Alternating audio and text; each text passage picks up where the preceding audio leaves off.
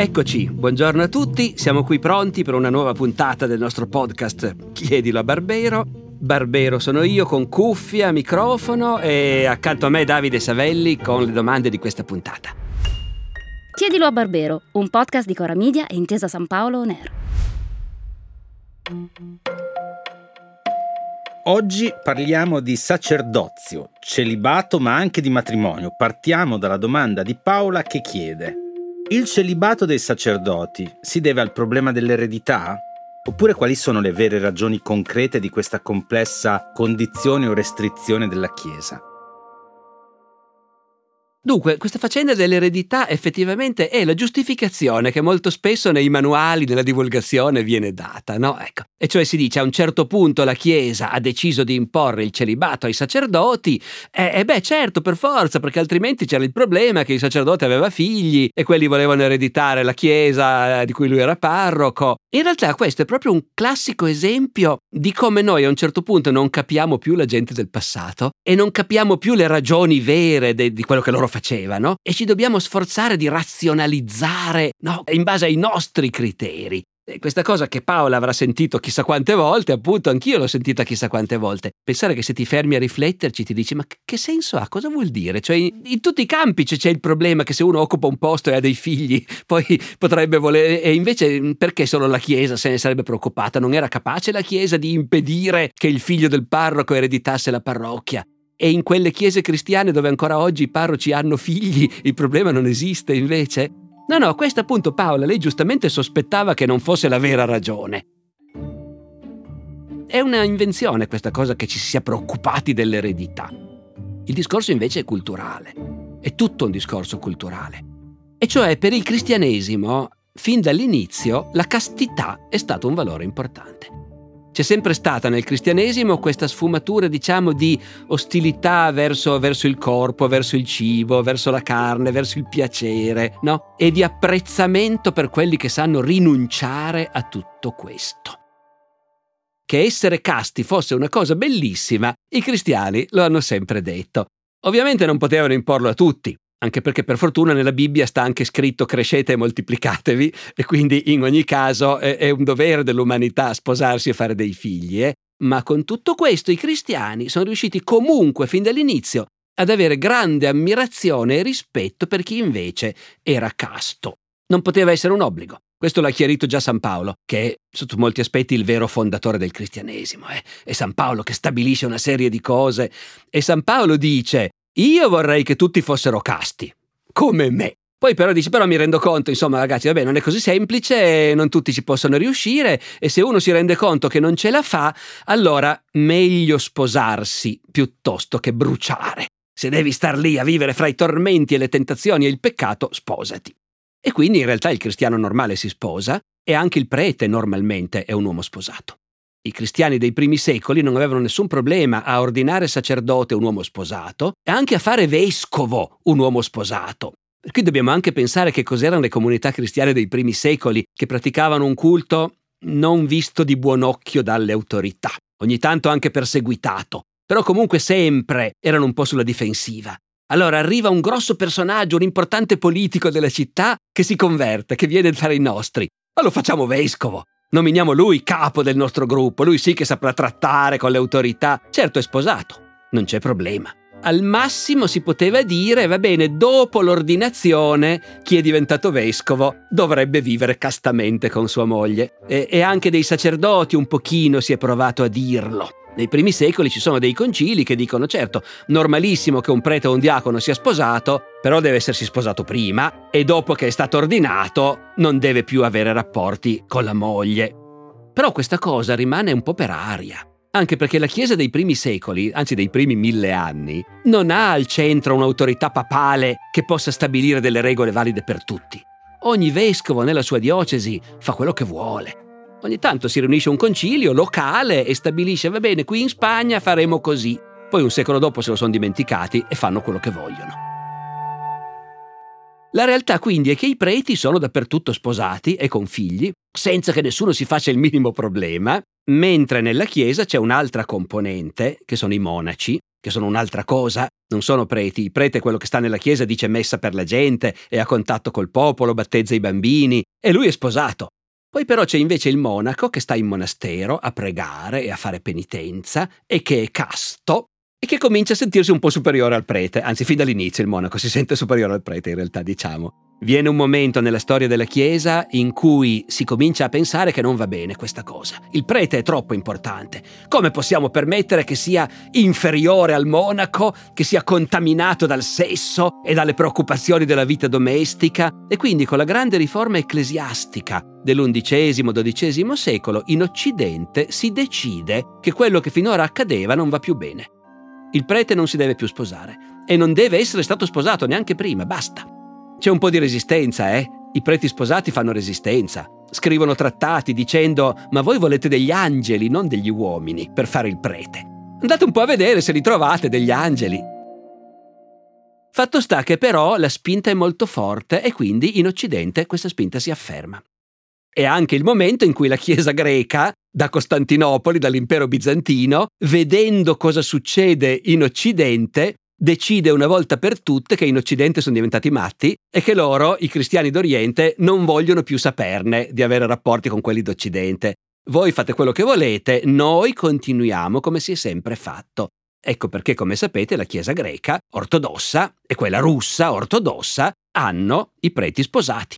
I vescovi no, devono essere celibi. Il prete può essere sposato, deve essere sposato prima dell'ordinazione, d'accordo, ma comunque il prete tranquillamente tiene famiglia. Ecco, in Occidente no, perché ha prevalso appunto il fascino simbolico di questa condizione di castità che serve a rendere il prete appunto più simile a un monaco, a un essere speciale, diverso dai comuni cristiani. Restiamo in ambito matrimoniale con una domanda molto specifica di Agnese che ci scrive da Arezzo e chiede È vero che all'epoca di Dante i matrimoni non venivano quasi mai celebrati in chiesa? È certo che è vero. E anche questa è una cosa curiosa perché noi oggi abbiamo talmente forte il modello del matrimonio cristiano, con proprio la sua celebrazione ormai, come dire, regolamentare. C'è la chiesa, c'è l'altare, c'è il prete che aspetta sull'altare, c'è la sposa che entra, ci sono gli invitati tutti intorno, no? Dei due lati, la sposa che entra. Questo modello ce l'abbiamo talmente ovvio che, se avete fatto caso, anche sceneggiatori di serie fantasy, i quali potrebbero inventarsi qualunque modalità possibile per il matrimonio, no? Invece lo rappresentano sempre così. Nel trono di spade c'è il matrimonio del re, un certo, del giovane re a un certo punto. Lì non sono neanche cristiani, hanno un culto degli dei, hanno dei loro sacerdoti stranissimi. Però il matrimonio si fa in una cosa che sembra una chiesa, con una cosa che sembra un altare, con un signore che sembra un prete, con gli invitati seduti sulle panche dai due lati che si alzano in piedi quando arriva la sposa e viene condotta all'altare. Non riusciamo a uscire da questo immaginario. E invece per tutta la tarda antichità e il Medioevo, il matrimonio è stato una cosa completamente diversa, in cui la Chiesa all'inizio non c'entrava neanche niente. Intanto il matrimonio non è stato un sacramento cristiano per mille anni, più di mille anni. Soltanto nel XII secolo si arriva a decidere che il matrimonio è un sacramento e quindi la Chiesa comincia a cercare di essere lei a organizzarlo. No, ecco, prima no anzi addirittura nei primi secoli si trovano, come dire, disposizioni per i sacerdoti di non andare alle feste di nozze. Perché il matrimonio è una cosa, insomma, che ha a che fare appunto col sesso, con la vita carnale, ci sono le battute, gli scherzi, le brutte canzoni e tutte quelle robe lì. I preti con i matrimoni è meglio che stiano alla larga. E il matrimonio è una cosa totalmente laica.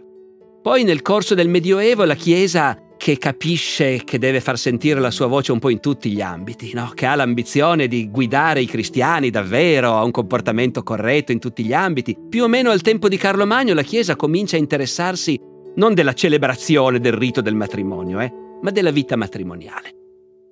Al tempo di Carlo Magno la Chiesa comincia a dire ai re barbari, i quali di mogli ne avevano una, due, tre, insieme, la Chiesa comincia a dire no, No, il matrimonio è una cosa seria, bisogna avere una sola moglie, almeno una sola per volta, possibilmente, ecco. E i re barbari imparano.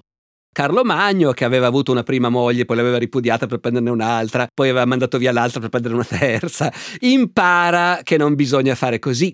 E c'è una bellissima legge di Carlo Magno, re dei Franchi, il quale dà una serie di disposizioni per la vita dei sacerdoti e dice fra le altre cose il sacerdote non deve avere più di una moglie, perché in quel caso è peggio dei laici. Questa è la situazione al tempo di Carlo Magno. E il matrimonio, ancora per molto tempo, anche dopo che la Chiesa invece ha deciso che no, no, è un sacramento e noi vogliamo intervenire, il matrimonio per la gente continua a essere un'altra cosa. Cos'è il matrimonio al tempo di Dante? È un accordo, spesso fra due famiglie, in genere nel caso della sposa è sempre la famiglia che la fa sposare quando è ancora una ragazzina. Lo sposo, se ha già perso il padre, organizza lui, ma tante volte invece c'ha ancora il padre e la madre e quindi sono loro anche per lo sposo che organizzano la cosa. Quindi due famiglie che si mettono d'accordo. È un'azienda che nasce, quindi bisogna stabilire un capitale comune, quanto mette la sposa, la dote e così via. Ecco. Una volta che hai tutti gli accordi fai una bella promessa e la promessa è già vincolante hai dato la fede. La nostra parola fidanzato deriva no, dall'ambito semantico della fede. Hai dato la promessa, ti sei impegnato. È già un obbligo di legge fare quel matrimonio. E questo lo puoi fare anche con i bambini ancora. Eh? Se le due famiglie hanno interesse a programmare la cosa, il fidanzamento lo puoi fare anche con i bambini. Quando finalmente è il momento di celebrare davvero il matrimonio, anche per loro è un giorno ufficiale, no? Il giorno del matrimonio. Allora cosa si fa? Si va dal notaio a firmare i documenti. Vai dal notaio, firmi i documenti, l'atto dotale, il pagamento della dote e davanti al notaio si scambiano gli anelli e si fa la promessa definitiva ti voglio, ti voglio, benissimo. A questo punto, quello è l'aspetto giuridico e poi c'è l'aspetto sociale. L'aspetto sociale prevede che la gente deve vedere che il marito ha preso moglie la cosa è tanto più importante quanto più una famiglia che conta, naturalmente, no? Però anche la gente comune, anche il matrimonio del contadino al villaggio, si deve vedere, il marito va a casa dei suoceri e prende sua moglie e la conduce pubblicamente a casa propria. E quello è ciò che per la collettività sanziona il fatto che il matrimonio effettivamente è stato concluso. E poi naturalmente banchetti, feste, tutto quanto, tutto quello che volete. La Chiesa, diciamo che dall'anno 1000 in poi, comincia a dire timidamente ma magari lungo il percorso vi fermate un attimo davanti alla chiesa. Esce il parroco e vi benedice. E la gente, tutto sommato, perché no? Facciamo benedire mille cose, facciamo benedire i buoi prima di cominciare l'aratura, benedire la spada prima della battaglia, possiamo anche benedire gli sposi prima... Ottimo, nessuna obiezione, con molto piacere. Si fa il matrimonio, come dicono loro, in face ecclesie, cioè davanti alla chiesa, mentre passano lì, c'è la benedizione, che non è in nessun modo il matrimonio, ma effettivamente diventa un ingrediente. Quindi questo è il modo in cui si faceva la cosa. Se dicessimo che la Chiesa non c'entrava niente, non è vero, la Chiesa si sforza di esserci e di spiegare lei ai cristiani come si deve poi vivere la vita matrimoniale, come devi fare sesso, quali posizioni sono permesse, quali no e così via, i figli, tutto quanto, però il rituale di per sé, per la gente, ecco, il momento importante non è quello in cui interviene il prete. Quando cambia tutto questo, Cambia con la, la Controriforma.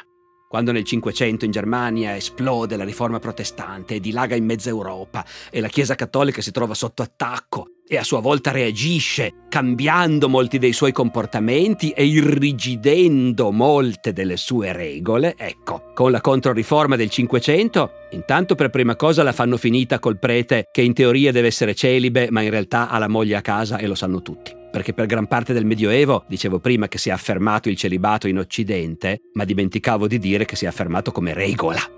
Ufficialmente il prete non è sposato e qualunque cosa lui faccia, quella roba lì non è un matrimonio. E se ha dei figli non sono figli legittimi, niente da fare. Però noi sappiamo che nella prassi, in tutta Europa, fino al Rinascimento, è normalissimo che il prete si tenga la moglie in casa e ci faccia dei figli e alla gente non crea nessun problema e i vescovi ogni tanto si scocciano, ogni tanto no, ma insomma succede. Con la controriforma invece è finita. Non ti puoi più davvero permettere di tenere la moglie, tra virgolette, in casa. E allo stesso modo il Concilio di Trento rende obbligatorio che il sacramento sia celebrato in presenza del parroco. si crea la situazione che tutti noi italiani conosciamo perché abbiamo letto i promessi sposi a scuola, di Renzo e Lucia, che per sposarsi in un modo o nell'altro devono farlo davanti al parroco, anche a costo di prendere Don Abbondio di sorpresa e tenerlo fermo mentre loro pronunciano la formula, però il parroco, anche loro hanno interiorizzato che ci vuole. Con tutto questo, come sapete, tuttora la Chiesa riconosce che a celebrare il sacramento sono gli sposi. Il parroco ci vuole, ma non è lui che celebra il matrimonio. E questo, se volete, appunto, è l'ultimo avanzo di quella lunghissima epoca in cui ai cristiani non veniva neanche per caso in mente di sposarsi in chiesa.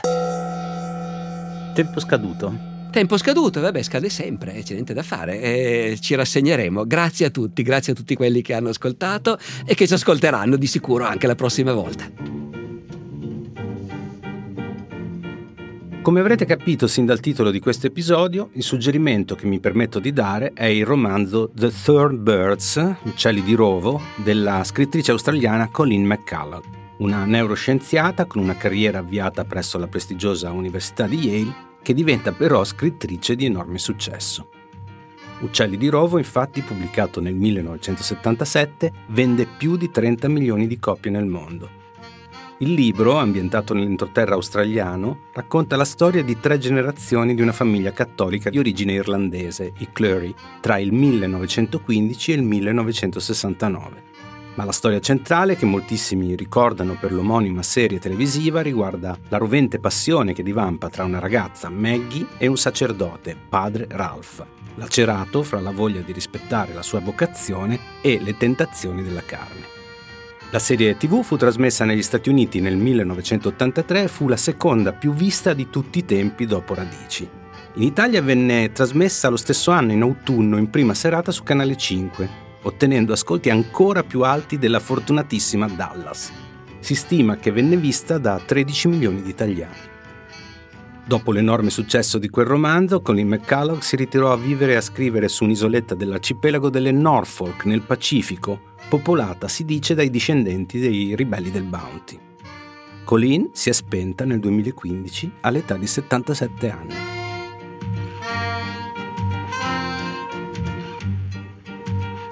Chiedilo a Barbero è una serie podcast di Cora Media e Intesa San Paolo On Air, scritta da Alessandro Barbero e Davide Savelli. Produzione esecutiva Lia Chiovari. Cura editoriale Davide Savelli e Anna Iacovino. Supervisione del suono e musiche Luca Micheli.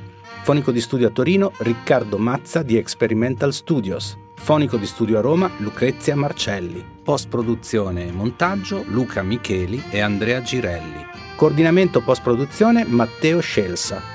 Io sono Davide Savelli e vi do appuntamento alla prossima settimana ricordandovi che potete inviare le vostre domande via mail all'indirizzo chiedilo a barbero chiocciolacoramedia.com oppure con un messaggio WhatsApp anche vocale al numero 345 09 83 998.